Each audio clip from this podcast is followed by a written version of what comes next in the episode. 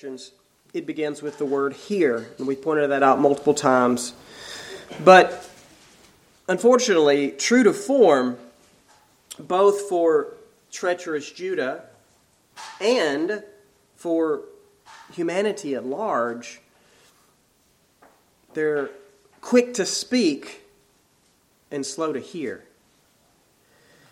Um, in a nutshell, that's what we're going to see in these next few verses, especially six through eight. Well, in the midst of the trial, the Lord's uh, indictment here has been unsealed uh, against the defendant, Judah. And now she, here in uh, especially verses six and seven, now she, she t- responds publicly. But she responds out of turn. Um, Judah, she she hears this indictment that the Lord, that the judge is presenting against her in verses one through five. And then here in, in six and seven, she hears all these accusations, and she simply just jumps in and starts her defense. She she she wants to cut off the accusations in an attempt to, to sidestep the truth, in an attempt to escape judgment, to escape uh, further conviction and condemnation. And ironically, she pleads guilty. She she does plead guilty, but the thing is, her plea is without contrition. Uh, in verse one, we see that the bailiff and, and the, the court, they demanded an answer. In verse three, the judge now demands an answer. And so so Judah, the defendant, she she has heard the charges, and she's finally, at this point, finally beginning to realize the trouble that she's in. It's finally hit her a little bit, like, okay, this has gone public, and all of this is weighing down on me, and so now I'm going to answer. She decides to answer now. And in her opinion, the best course of action that she can take is to present a guilty plea, but with the attempt to simply placate or appease her God. And I'm using God here with a lowercase g. There's there's two... Two problems with Judah's approach, though. First, she doesn't actually know her God. She doesn't actually know the God to whom she's appealing. And second, her in her appeal, her questions aren't genuine. They, they're grandiose, and they're there just as a show. They're, they're ungenuine questions. And so we're going to see um, here in the background, it, it's almost as if you can hear you can hear the gavel pounding on the bench with an audible, out of order, out of order. And Micah, he returns to his to his role as prosecutor here, and he's, he's only able to restrain his tears, which we see in chapter seven, through righteous indignation. He's furious. He is upset. And so Micah stops this, this appeal. He, he interrupts and interjects into this emotionalism, into this diversionary appeal, which is presented by his nation, his family, his friends, his neighbors. He interjects into that the truth, that which they subconsciously know. And he presents the truth to them. And so at the end, we will see that finally, as the tr- trial comes to a close, that the judge is going to issue his verdict and his sentence. Uh, we will cover the whole chapter, the remaining portion, but for right now, I just want to read verses six through eight of Micah six. With what shall I come to the Lord and bow myself before the God on high? Shall I come to him with burnt offerings, with yearling calves? Does the Lord take delight in thousands of rams, in ten thousand rivers of oil? Shall I present my firstborn for my rebellious acts? The fruit of my body for the sin of my soul? He's told you, O man, what is good. And what does the Lord require of you but to do justice, to love kindness, and to walk humbly with your God? Well, here at these three verses, they're made up of five questions and one answer. So as we look at, at this little section here, this passage, I'm going to divide it up in, in just the two, two portions. Verses six and seven as the questions, and verse eight as the answer. And toward the toward the close, we will review uh, verses nine through sixteen under the heading, The Sentence. But I've titled this message, The Response. So, as I began really investigating uh, verses six and seven and considering, well, just who's talking here, I, I actually had a difficult time in discerning who was doing the speaking. And and I consulted a variety of, of study Bibles and commentaries and, and just different people that's looked at the passage over the years. And I quickly determined that, well, at least I was in good company uh, because I had a variety of opinions. But basically, they boiled down to to three different options. Even though the, the jury was kind of out d- collectively um, as to who should be rightfully credited with these comments, they basically boiled down to, one, the people, or nation, the nation of Judah, was responding. Two, others thought it was Micah that was that was speaking here. And then I even saw, I think it was John Gill, that believed that this was the words of Balaam who was speaking this in verses six and seven, because that was who was mentioned just previous in verse five. So initially I came to this, and I was, and I thought that, that Micah was just, he was overcome with guilt just in hearing these, these indictments, these uh, charges pressed against his people, that even that Micah was overcome with guilt and himself was in a place of desperation and a little sarcasm and hyperbole here as he was grappling with these very real and deep questions.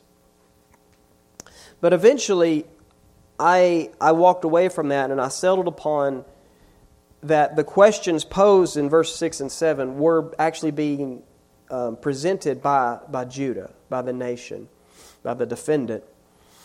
Um, and and how we view this is, is important because it changes how we apply it to ourselves. Well, in my opinion, the five questions that are raised here in verses six and seven, they can really be summarized as simply a self-justifying guilty plea that's, that are, are asked, that is entered simply as a diversion in order to receive a lighter sentence. That's how I view verses six and seven, that these questions are not genuine. I, I see these as being asked simply in a way to escape judgment. Well, this interruption in the court proceedings was done so, so that Judah doesn't have to listen anymore to the indictment that's held against her. She just interrupts the judge. Um, and she's, again, I think she's attempting to divert attention away from her disobedience and towards her willingness to sacrifice. Um, in short, she's attempting to offer a bribe to the judge. She's making an attempt uh, at appeasement towards one whom she thinks is a very petty and vindictive God. And these questions, let's just read them again in verses six and seven. With what shall I come to the Lord and bow myself before the God on high? Shall I come to him with burnt offerings, with yearling calves? Does the Lord take delight in thousands of rams, in ten thousand rivers of oil? Shall I present my firstborn for my rebellious acts? The fruit of my body for the sin of my soul? These questions are simply a cavalier approach to God that just says, just tell me what you want me to bring. What do you want? And it's that type of attitude, that type of mindset. It's for this very reason that God said what He did through Micah's contemporary Isaiah when He said this in Isaiah chapter one, verses ten through fifteen. Hear the word of the Lord, you rulers of Sodom. Give ear to the instruction of our God, you people of Gomorrah. What are your multiplied sacrifices to me, says the Lord? I have had enough of burnt offerings of rams and the fat of fed cattle. And I take no pleasure in the blood of bulls, lambs, or goats. When you come to appear before me, who requires of you this trampling of my courts? Bring your worthless offerings no longer. Incense is an abomination to me, new moon and Sabbath, the calling of assemblies. I cannot endure iniquity in the solemn assembly. I hate your new moon festivals and your appointed feasts. They have become a burden to me. I'm weary of bearing them. So when you spread out your hands in prayer, I will hide my eyes from you. Yes, even though you multiply prayers, I will not listen. Your hands are covered with blood.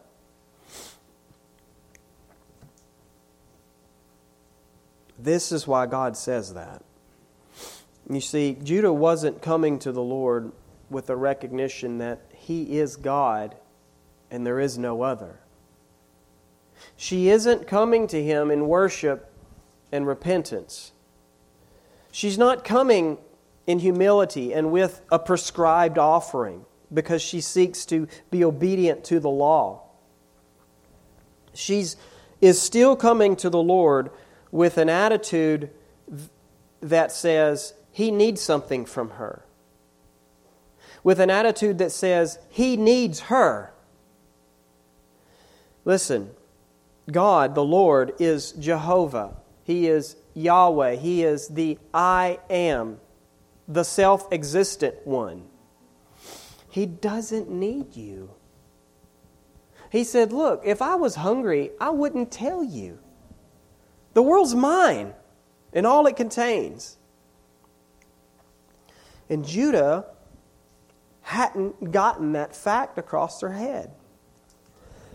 And frankly, you and I forget that.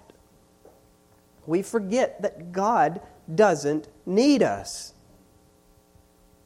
He just wants us. He loves us. Well, another way in which we can determine that this is the attitude in which that Judah has is in her use of the word bow, there in the second half of verse six. Bow myself before the God on high. Now, some of you will know that this word bow is used quite extensively in the Old Testament, and it's used in such a way that it means to, to prostrate oneself, and it's used simply uh, as, a, as another way of saying worship. That's its extensive use. But that's not how it's used here. This bow is used only five times, and it means to curve. And I get the sense, I get the sense of being beaten down or being somewhat oppressed. Judah isn't asking her God how He wants her to worship.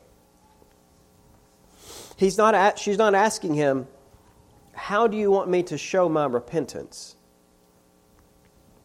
No, what I take away from this is the idea of asceticism or, or of self-inflicted suffering so that God will be pleased.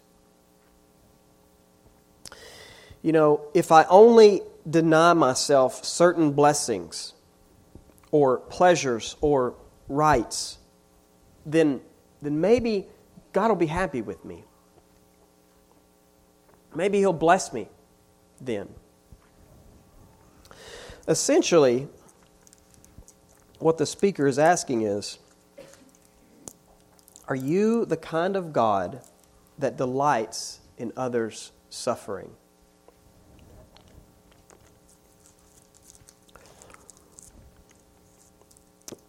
She had the same mindset as the philosopher Friedrich Nietzsche, because he said this: to see others suffer does one good. Hmm. You know, there's actually a word for that. There's multiple words. Different languages have their own words. In English, we don't actually have a word for it, and so we borrow the German, which is Schadenfreude. Okay? Basically, happiness in in in in um, suffering. But regrettably, this is an all too often guilty pleasure in which we delight. We delight to see others suffer. Here's some examples. You're watching a basketball game. One of a player on your team fouls another player. They get a free throw. They miss the free throw, and you say, "Yeah!" Okay, another one. You're at the store, you're purchasing something, and the cashier makes an error in your favor where you get another two dollars and thirty-nine cents. You catch it and you walk out the door and say, "I got that one." Here's one a little more heavy that probably doesn't weigh as much on you, but it's still the same thing. Someone's been justly convicted of a crime, sentenced to death. They're at their last moments. They're executed. The family or the victim is in the witnessing. They're, they're allowed to, to be there. And as this person takes his last breaths, they cheer and they high-five and they laugh. This is what this is: to take pleasure in another's suffering. But this is totally unbiblical, and it's an anti-God viewpoint. This does not describe the God on high. For God Himself says, "I have no pleasure in the death of anyone who dies. Therefore, repent and live." That's God's viewpoint. God truly is thrice holy, elevated, and lifted up. He is set apart. He is our Father who art in heaven. And when Judah does this, when you or I ask these questions and engage in this type of activity or, or thinking, then we are showing our belief that God isn't as big as He says He is, that He isn't as holy as He is. He's just like one of us.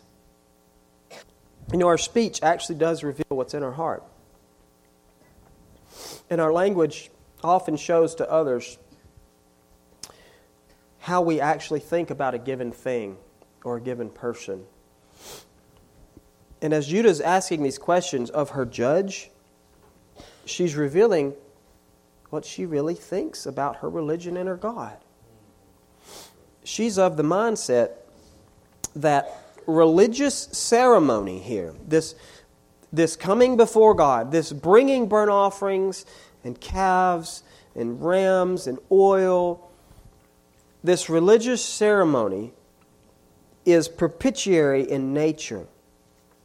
That, that the practices and the traditions and the observations themselves have the ability to placate or appease or satisfy. That's what propitiation means. It means to simply satisfy wrath. And that's why we sing that the, the lyrics of that song, the wrath of God was satisfied. It's speaking of the term propitiation. Judah is approaching worship with a monetary worldview. For if you look at each one of these in six and seven, each one of the questions here speak of something that's marketable. They speak of quality, of quantity, of singularity. And they, they, each diff, they each cater to different consumers. You know, one values high quality, attention to detail, you know, special. Another desires mass-produced convenience. Whatever's easy, whatever's quick, what everybody wants. And then there's those that are in the, the ultra-wealthy, super niche markets that look not just for rare, not just for quality, but one-of-a-kind or, or historical finds, once-in-a-lifetime opportunities or purchases. Yet even, even if one gives his best possession, if one gives all of his stuff, if one were even to present his first child as an offering, but fails to show true contrition, but fails to actually bow his knee, to prostrate himself physically, figuratively, but bow himself before his God, then it's all vain. First Corinthians thirteen tells us that. It's worthless. It's meaningless. And all these other gifts, these sacrifices, these offerings, they're outside of a man. And now the giving of such things, they can display a true attitude of the heart, but they don't necessitate it. They're not equal. These two verses, they aren't giving us options to choose from in worship. They're not saying that you can make a decision between a traditional service and a contemporary service, between three-piece suit or a pair of jeans and cowboy boots. It's not between I'm going to give a turtle dove or my, or your, or my award-winning, prize-winning bull. It's not a decision between that. These two verses simply instruct us as to how we think and, and how or what we ought to think about God and who He is. That's what they're pointing us to. Who is God? Who is God? What kind of God is this? He asks that question here at the end. What, who, who is a God like you? At the end of chapter seven. Verses six and seven reveal to us the universal problem that man is accountable before God. And these are the p- questions that a person asks when either the gravity of his situation or Or rather, the heinousness of his sin and the righteousness of God dawns on him. You see, it depends on how these questions are asked. Because to the arrogant, to those who simply are seeking to evade punishment, to the arrogant, this question demands, "What do you want, God? What do you want?" But to the penitent, the question is, oh, what shall I do to be saved? Amen. Do you see the difference? Amen. But even, even in the superficial questions that are posed by arrogant and fearful man, even there, in them, is the recognition that he's in trouble. He's in trouble. And so he breaks it down in order to, to try and, and understand what makes God tick. He tries to, to present these questions just like the Pharisees presented questions to Christ in order to test him. In order to test him. Just like Satan did in the in the in the temptations in the desert. He asks questions like this. Do you, do you want a regular offering for my flocks and herds? Here, you, you want a regular offering? You want me to tithe something to you? That, that's what it is, right? You, you want an annual fee? How about we set up a subscription deal? Here, you want a monthly payment? Uh, you want interest? Okay. What do you want? Now, maybe maybe you're interested in money here. Do you want lots of goods to trade? You you want to buy in bulk? Are we just selling wholesale here? You want you want lots of goods. Do you deal only in large bills? You don't want any do- dollars. You want hundreds. Maybe you just take cashier's checks. What, what, what is it? Is it medicine? You want pharmaceuticals? You do you want alcohol? Is it health products that you're into? What about big oil? What is it, God? What is it? What do you want? Or maybe, yeah, do you do you take pleasure in watching other people suffer? Are you, are you sadistic? Is, is that what it is? Is it is it the exercise of your power that floats your boat? Do you, do you just want me to be a slave and, and not be able to have any rights over my family and my children? What is it? What do you want? Looking at verse seven specifically, we see that an unbelieving heart, it tends to separate physical actions and spiritual sin. The fruit of my body for the sin of my soul. Now, this is most commonly presented in the Scriptures in the form of Gnosticism, that that basically denies the connection between the two, between body and spirit, that you can just do whatever you want in the body and it has no ramifications on your spirit, and vice versa. But there's actually another way in which this shows up, and it shows up in this statement that says, I can't help it, I was born that way. Really? Really? You see, there actually is a connection between our physical actions and the health of our soul. There is a connection. And these questions are very personal. Did you catch that? I, myself, my. And this simply verifies what we already know inside of us, deep down somewhere, that we are all accountable by, for himself to God. I, myself, and my. No one of us can stand in the place for another. We are each accountable to God. Fathers shall not be put to death for their sin, sons, nor shall the sons be put to death for their fathers. Everyone shall die for his own sin. So why then is this question about child sacrifice raised? Because that's what Molech demands. Molech demands a child sacrifice. Baal takes pleasure in this. Chemosh desires it. He enjoys it. Every other god but Jehovah hates children. Everyone. Now, why do you think that Abraham didn't balk at the command to take Isaac up to that mountain and to sacrifice him? That's what the gods demanded. He had faith, yes. It says he believed that, that he would be raised up again. Maybe he couldn't figure out the things, how they were going to work.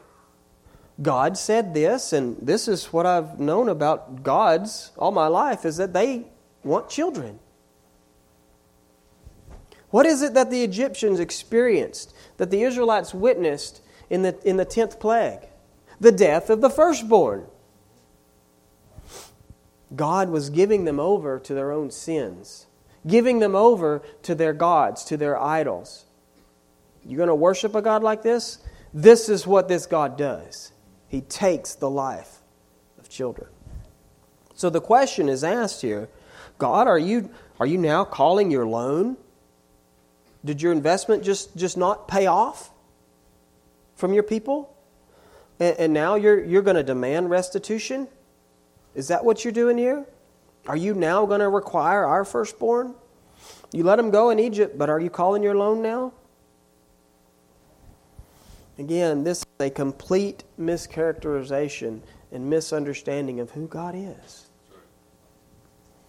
And I think that we can say that this is the greatest and most common misconception about the person of God. Almighty God never requires His children, or, or, or man to offer his children as expiation of sin. He's never required that. And I'm going to say a bold statement here, but this is the central theme of the Bible. Because the greatest act in all of history centers around the unsolicited sacrifice of God's only begotten Son unto death to expiate your sin and to make propitiation for our sins.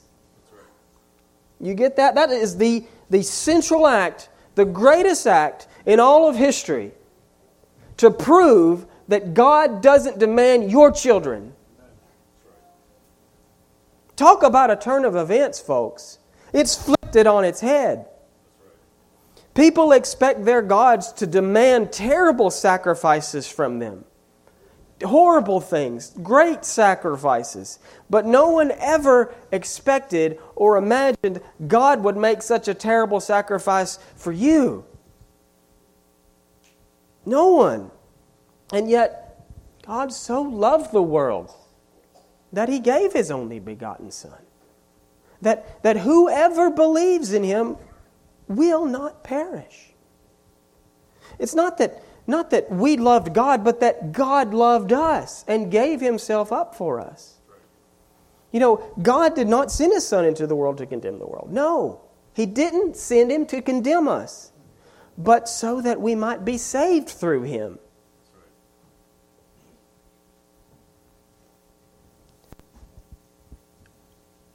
Well, at this point, in the interruption in the court, in the trial, Micah has had enough.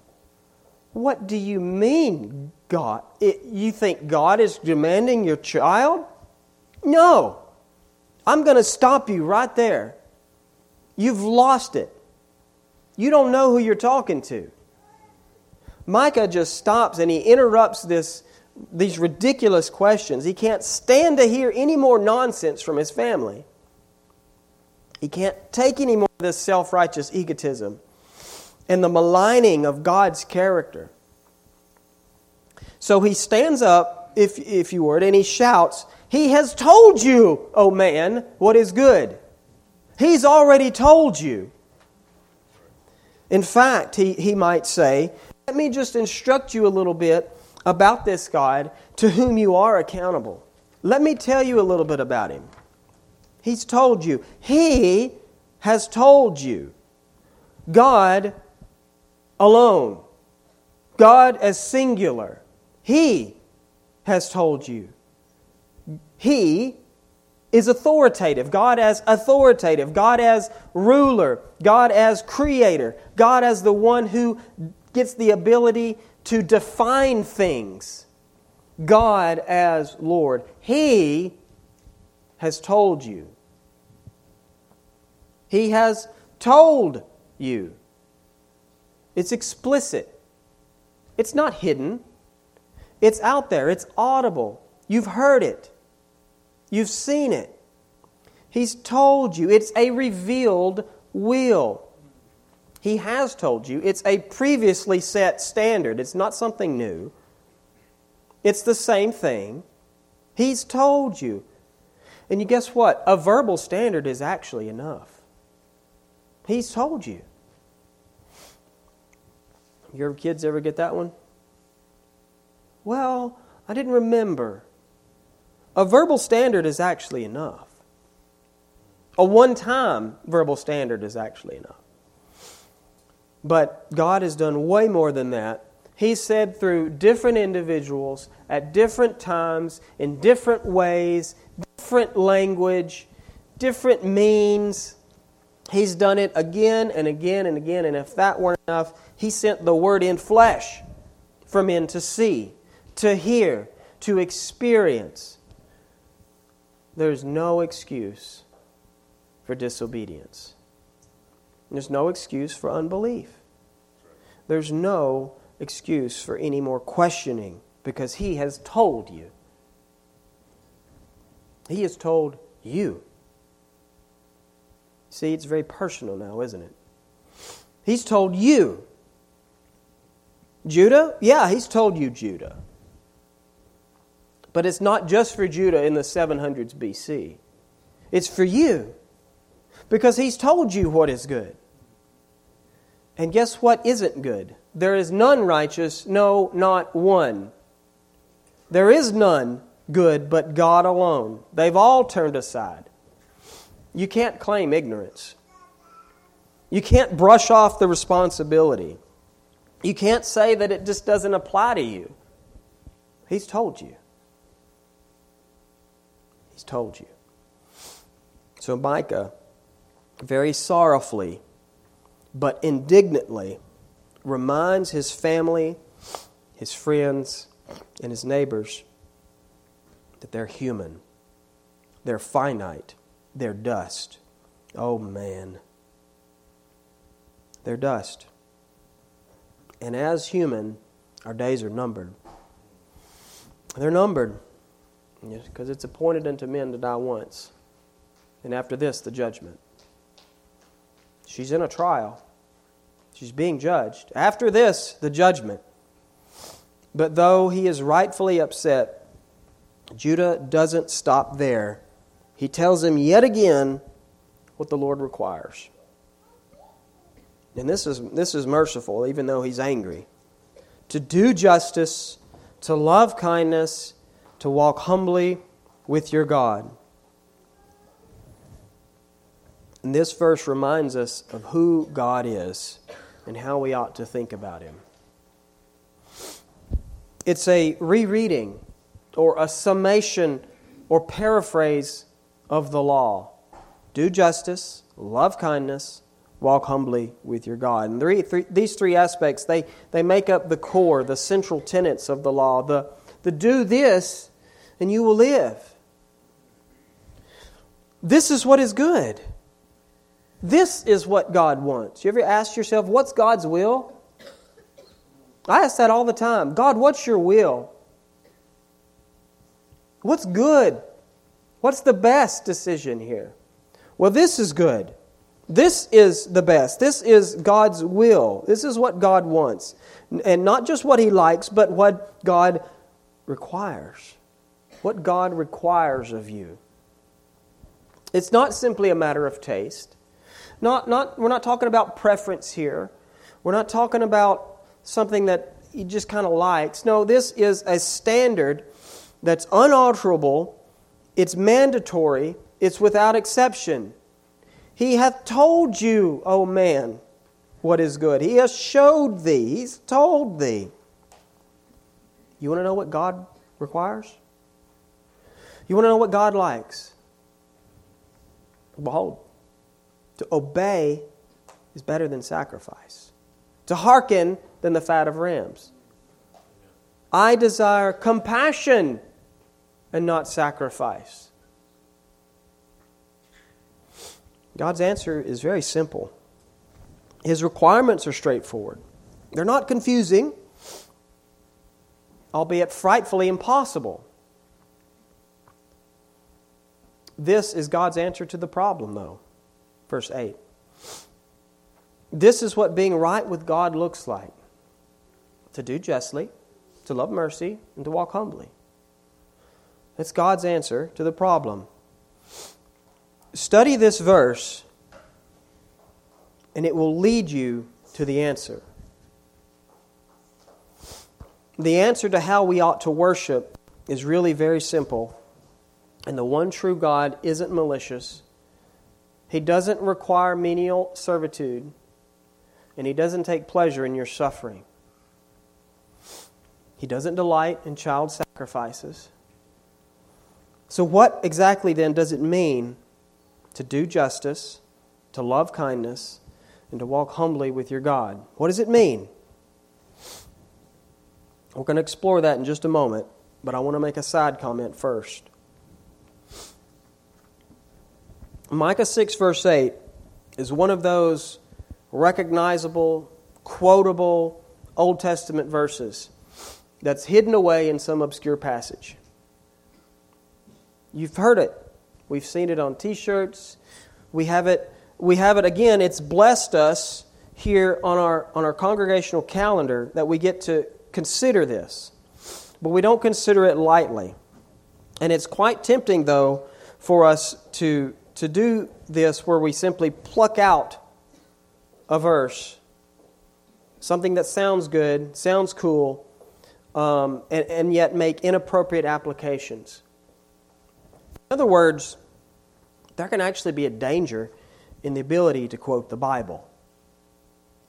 And we've probably all done this, where we pull out some well-known verse from our minds and we attempt to apply that in relevance to our current situation or problem or plight. Sometimes we do it accurately, but sometimes we don't. And when we don't, even though the given scripture may sound good, it may brief well, well, we're actually showing our ignorance of the Word of God, because in that case, the scripture which we are a, a, inappropriately applying to our context, we're mishandling the Word of God. And I know that I've been guilty of this. So let's be careful. What Micah is calling for here, not for men to be courageous in leading their families, even though they ought to be. That's not what he's calling for here. He isn't saying to Judah that she ought to disregard the sacrificial system because God doesn't need it, because God clearly demanded it. No, Micah is dealing with the very personal issue of the dealing with the knowledge of sin and the righteousness of God. And at this point, many have missed the boat. Loving your family, sacrificing and providing for them is not the same thing as worshiping God. Now, you can't worship God and fail to love your family and sacrifice for them. But you can sacrifice and love your family without worshiping God. They're not equal. It's not the same thing as obeying the gospel. It's only the keeping of the second half of God's law. Or at best, it flows out of keeping the first. Justice, mercy, and faithfulness may be the weightier provisions of the law. They may be very well be the weightier provisions of the law, as Christ said. But they still aren't the means whereby man is justified. So let's not hide behind this injunction and argue that it's the same thing, because it isn't. It isn't. And we're going to look at more of this in, in chapter seven. But it was Jesus who said, "He who loves father or mother more than me is not worthy of me. He who loves son or daughter more than me is not worthy of me."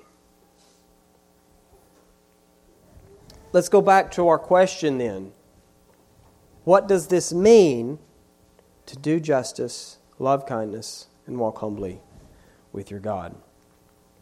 Well, Matthew Henry had an accurate thought on this when he said, "The good which God requires of us is not the paying of a price for the pardon of sin and acceptance with God, but the doing, excuse me, but doing the duty which is the condition of our interest in the pardon purchased." Did you catch the difference there? that which God requires, the good, that which God requires is not the paying of a price in order to receive a pardon. That's not the good God requires. The good that God requires is simply doing the duty out of, out of our interest, our thankfulness, our gratitude, our interest in the pardon that we've received. The doing of justice, the loving of kindness, the walking humbly is not in any way meritorious. It's simply our duty. It's our duty. It's God's requirement. What does the Lord require of you? It's the Lord's requirement. And here in verse eight, we have two requirements presented, actions and heart. So why does Micah choose these three specifically? Justice, mercy, humility. Well, those are the three areas in which Judah has gone terribly wrong. Those are the arenas in which um, this this... really, any nation under judgment will be exposed. She's going to be exposed in those three areas. And looking back to, to chapters two and to three, you know, in thinking about the scheming of iniquity and walking haughtily and stealing property, just abuse and oppression. Looking forward to, to verses nine through sixteen here, these are the core arenas in which Judah's played the harlot. In these areas, she's justly condemned and being judged. When Micah speaks of, of doing justice, he's referring to that oppression of the poor of which he spoke earlier in the book. He's concerned with the corrupt leadership, with, with, with those whom he addressed in chapter three. He, he spells it out again here in verse eleven with ju- wicked scales and deceptive weights. Ultimately, in regards to this doing of justice, he's looking forward to that, to that King of Kings who's going to come and restore justice. That peace, that, that era of finally, he is everyone is going to come to him for judgment in chapter four. When he says, love kindness, love kindness, he's juxtapos- juxtaposing duty with their behavior that they've already shown in chapter three, where it said that the rulers loved evil. Love kindness, don't love evil. He is explicitly going back to that. And he describes their, their behavior in verse twelve here as being full of violence. Love kindness, not violence. When Micah talks about walking humbly, again, he's recalling that, that arrogant scheming of iniquity, the planning, the plotting.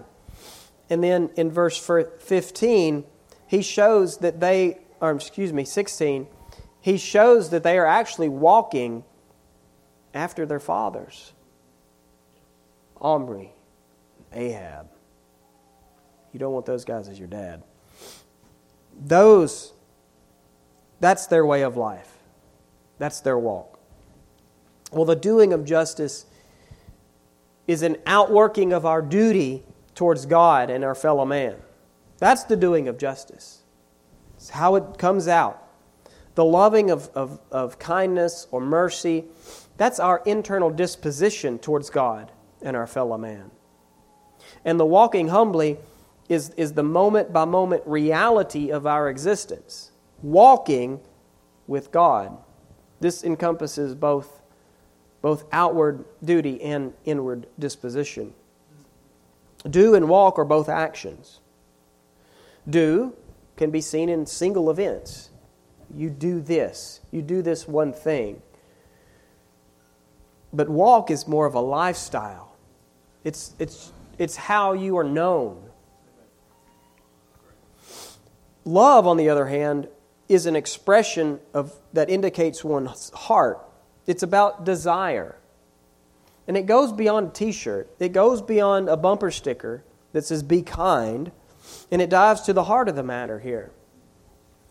For one can, can be kind to simply avoid confrontation. One can be kind to just not upset the beast. Let's just not get him angry. One can be kind to simply avoid punishment. But loving kindness is something altogether different.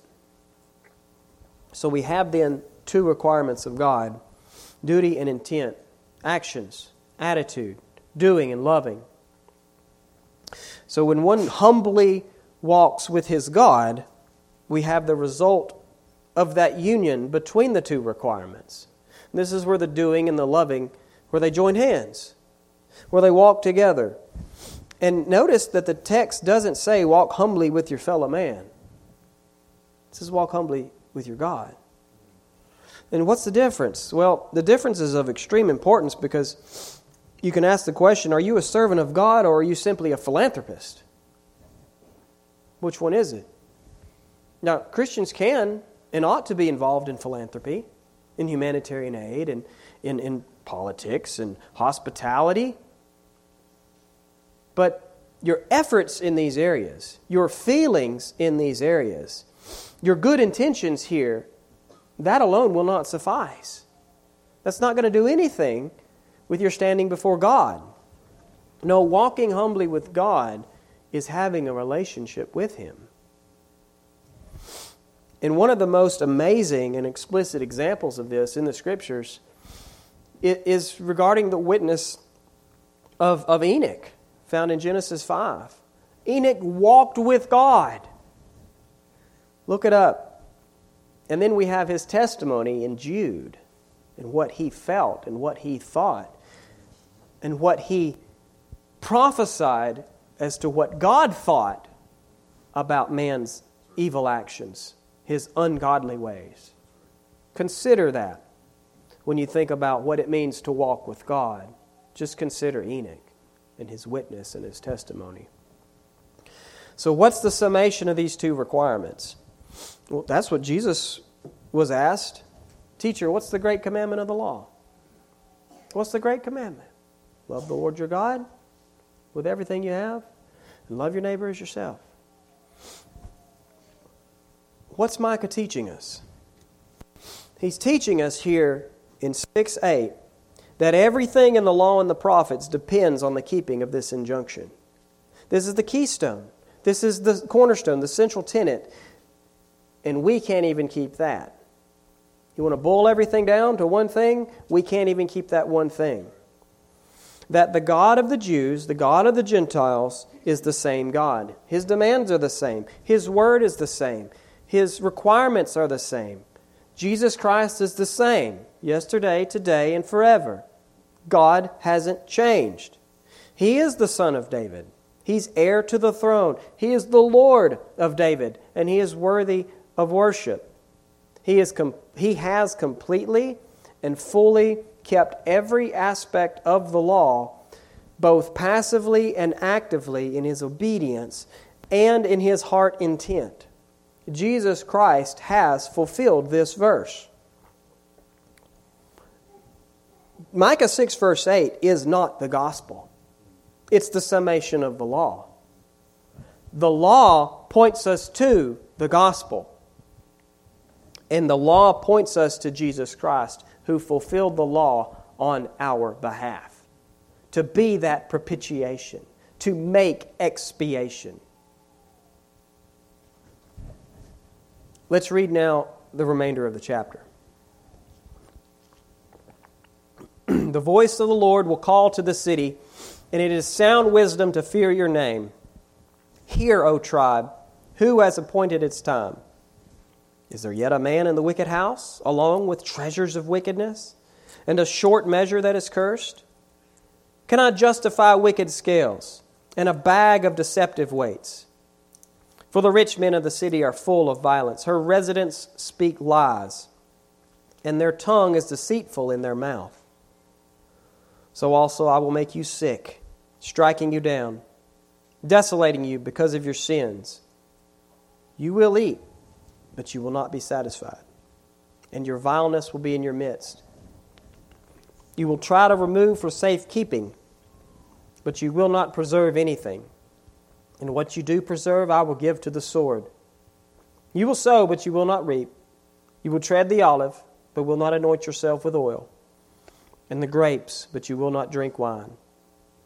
The statutes of Omri and all the works of the house of Ahab are observed, and in their devices you walk. Therefore, I will give you up for destruction, and your inhabitants for derision, and you will bear the reproach of my people." Well, the verse eight has stopped the interruption and turned the conversation back to its original trajectory. Verses nine through sixteen is the continuation of the indictment. It's, it's returned now back to how the trial ought to have proceeded. And it reveals the just reasons for the indictment. It records the judge's conviction and his sentence. And this is the consequence of an unresolved problem. Micah, as bailiff, again, he calls for silence with a warning to those who would hear the judge. "The voice of the Lord will call to the city." Now, y'all be quiet and listen up, he says. The Lord is calling here. And he's reminding them that they are under the law and that every mouth shall be stopped. You are under the law here. You're in a court of law. Be quiet and listen. Micah returns to Solomon's conclusion that man ought to fear God and to, and to keep His commandments, because this is man's entire duty. And again, that there is an appointed time for everything under heaven. He says, who has appointed its time? God has appointed its time, and He has appointed a time for judgment, and it's now. Remember, these words came from the wisest and the wealthiest man in history. There is a time for everything. Fear God and keep His commandments. And so the judge's words end the trial and they close the chapter. He completes the reading of the indictment there in verses nine through eleven. And then in verse twelve comes the conviction, guilty. Guilty. And thirteen through sixteen reveal the sentencing. I'm not going to go into depth on these verses, but simply provide an overview and hopefully some application for us. But we've already seen that the three tenets of the law were ignored, and they were broken by Judah. Her injustice, her partiality, her wickedness is what brought about her guilt. No, it, it brought about her pending collapse, and then it showed her guilt. And, and these are the very things which mark, these things mark a condemned nation, a condemned organization, a condemned family. Whenever we see legalized theft, when we see mandated injustice, when we see intentional partiality, we are witnessing God's judgment. This is God giving over an entity into its sins. We read about it again and again from Romans one. And two other earmarkers for this condemnation are found there in verse twelve. Increased violence and continual propagation of lies. That's two other earmarkers. But notice here, there's a connection between wickedness and money, or primarily the love of money or greed. So much so that legal cheating is going on here. And remember that Jesus said, "No man can serve two masters." You can't serve God and money. You can't serve God and mammon. It's impossible. And these closing verses of Micah chapter six, they're not just reminiscent of, but they are literally the curses that are found in Deuteronomy twenty-eight that God had Moses deliver and speak, I think, to, to, to Mount Ebal as the people were entering into the, to the promised land. These are the curses, verbatim. And they're experiencing it. And this, again, just shows us that God's standards have not changed. It's an "I told you so." His word hasn't changed. And this word, this reality that's described here, It's had multiple fulfillments throughout history. We've seen it again and again. Notice the following. Health, increased sickness, illness, pestilence. Health is a curse here. Hunger. There's been the curse of hunger with food shortages, famine, lack of preservatives such as salt or sugar, mold, mildew growth, flock or herd disease, pests, cursed ground. There's decreased yields in harvest. The seed's not sprouting. There's drought, there's floods, there's other natural disasters. There's late frost, early frost. There's lack of pollinators. There's premature fruit drop. There's vain labor. You ever had weather mess up your plans? Too windy, too rainy, too cold, too hot. Uncooperative weather. Broken tools. You go to do something and, pff, well, now I got to go buy another one or I got to fix this thing. Uncooperative weather, broken tools, lack of workers. You've got everything, but nobody's there to do it. Theft. Theft. And then there's overt idolatry. Omri and Ahab, state-sponsored idolatry. Morality is reversed. Good is evil and evil is good. Well, this is the removal of God's blessing here. It's the removal of His presence, the removal of His glory, the Ichabod. And the people of Judah may have forgotten their father's sins, Omri and Ahab, but God hasn't forgotten.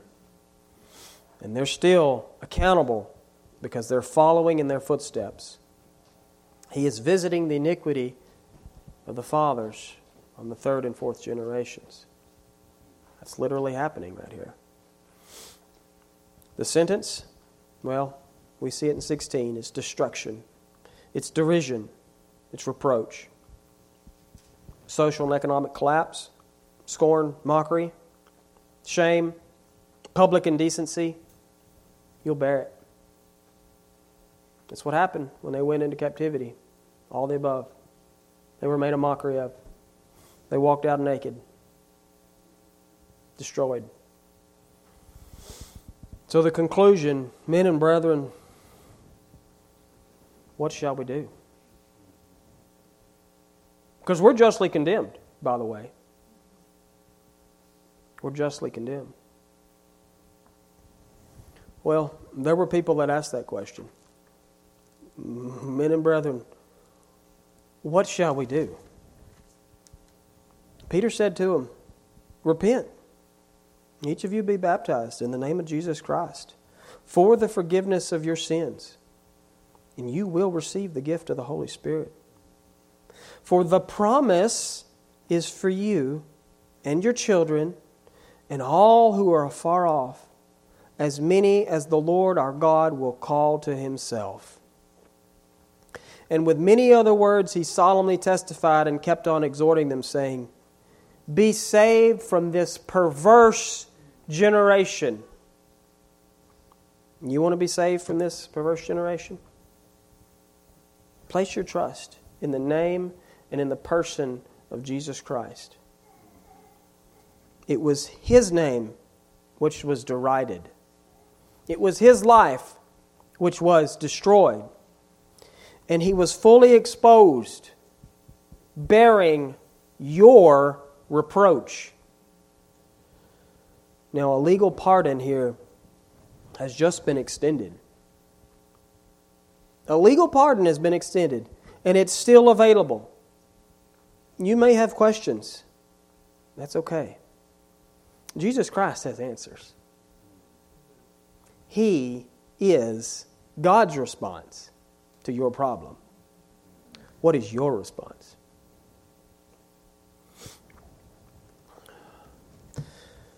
Glenn, would you close this in prayer?